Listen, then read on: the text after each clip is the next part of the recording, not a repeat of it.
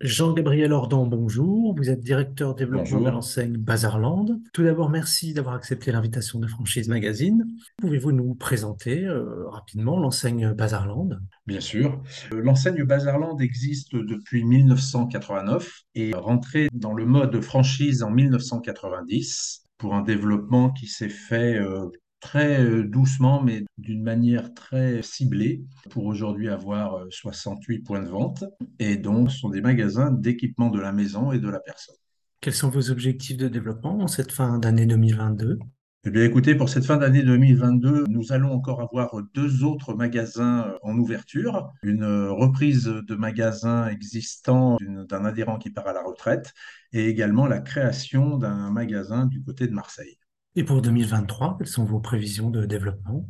Nous venons d'établir donc nos objectifs sur l'année 2023. Nous avons programmé euh, 12 ouvertures, sachant que nous avons déjà signé 8 ouvertures. Et quelles sont les régions ou les villes que vous ciblez en priorité pour étendre votre réseau sur le territoire français? Alors, euh, d'une manière générale, le développement n'avait pas été forcément maîtrisé à l'origine, ce qui fait que nous sommes originaires donc d'Alès et euh, le déploiement s'est fait au départ dans la vallée du Rhône et puis après il s'est fait toute France. Nous continuons donc ce développement, mais principalement euh, au nord de la France, à, la- à savoir le Grand Ouest et le Grand Est. Quels sont les critères pour devenir franchisé Bazarland? Il faut avant tout être entrepreneur. C'est une qualité essentielle. Alors dedans, vous pouvez avoir du management, de la gestion. Et puis, alors si vous êtes issu du monde de la distribution en général, cela favorise une réussite, c'est évident. Quels sont les investissements à prévoir pour euh, ouvrir un magasin? Alors si l'on doit tout compter, je pars euh, du premier contrat signé jusqu'à la modélisation du budget avec le stock. On va être sur une fourchette de 350 000 euros. Je dis une fourchette car euh, si vous avez un magasin, notre modèle économique, c'est 1000 mètres carrés, 800 mètres carrés de surface de vente. Et puis si on a un plus grand magasin, par exemple 1200, 1400 mètres carrés, forcément, il y aura une variation sur le stock qui va augmenter euh, le budget initial. Et quel est l'apport personnel à prévoir? Aujourd'hui, je dirais que l'apport euh, est de 75 à 100 000 euros. Vous avez parlé de magasins de 800 à 1000 mètres carrés. Quel type d'emplacement vous recherchez?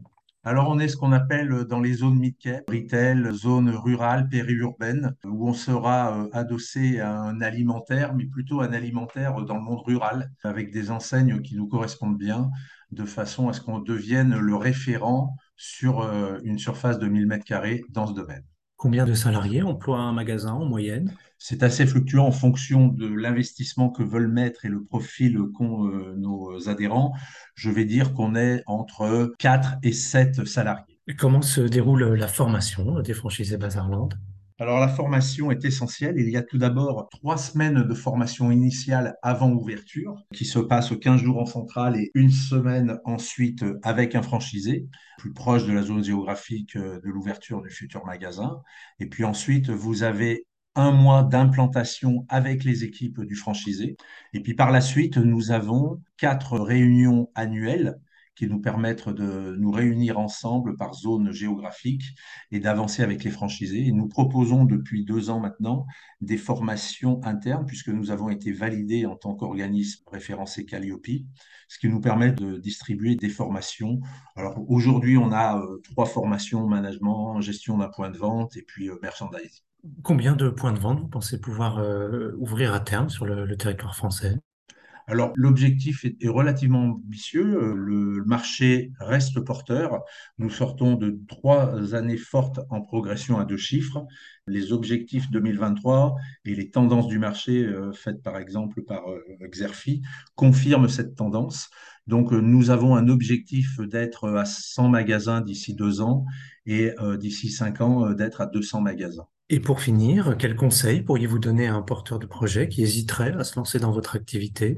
Surtout d'aller visiter nos magasins Bazarland, d'aller discuter avec nous, puisque dans le process de recrutement, il y a euh, forcément la visite et l'échange avec nos franchisés en toute transparence et la venue au siège euh, à Alès, de façon à rencontrer les équipes, le comité de direction, de façon à regarder ensemble l'ensemble euh, des points pour avancer sur une ouverture de magasin. Jean-Gabriel Ordan, je vous remercie. Je rappelle que vous êtes directeur développement de l'enseigne Bazarland et que votre actualité est à retrouver notamment sur les sites Franchise Magazine et AC Franchise.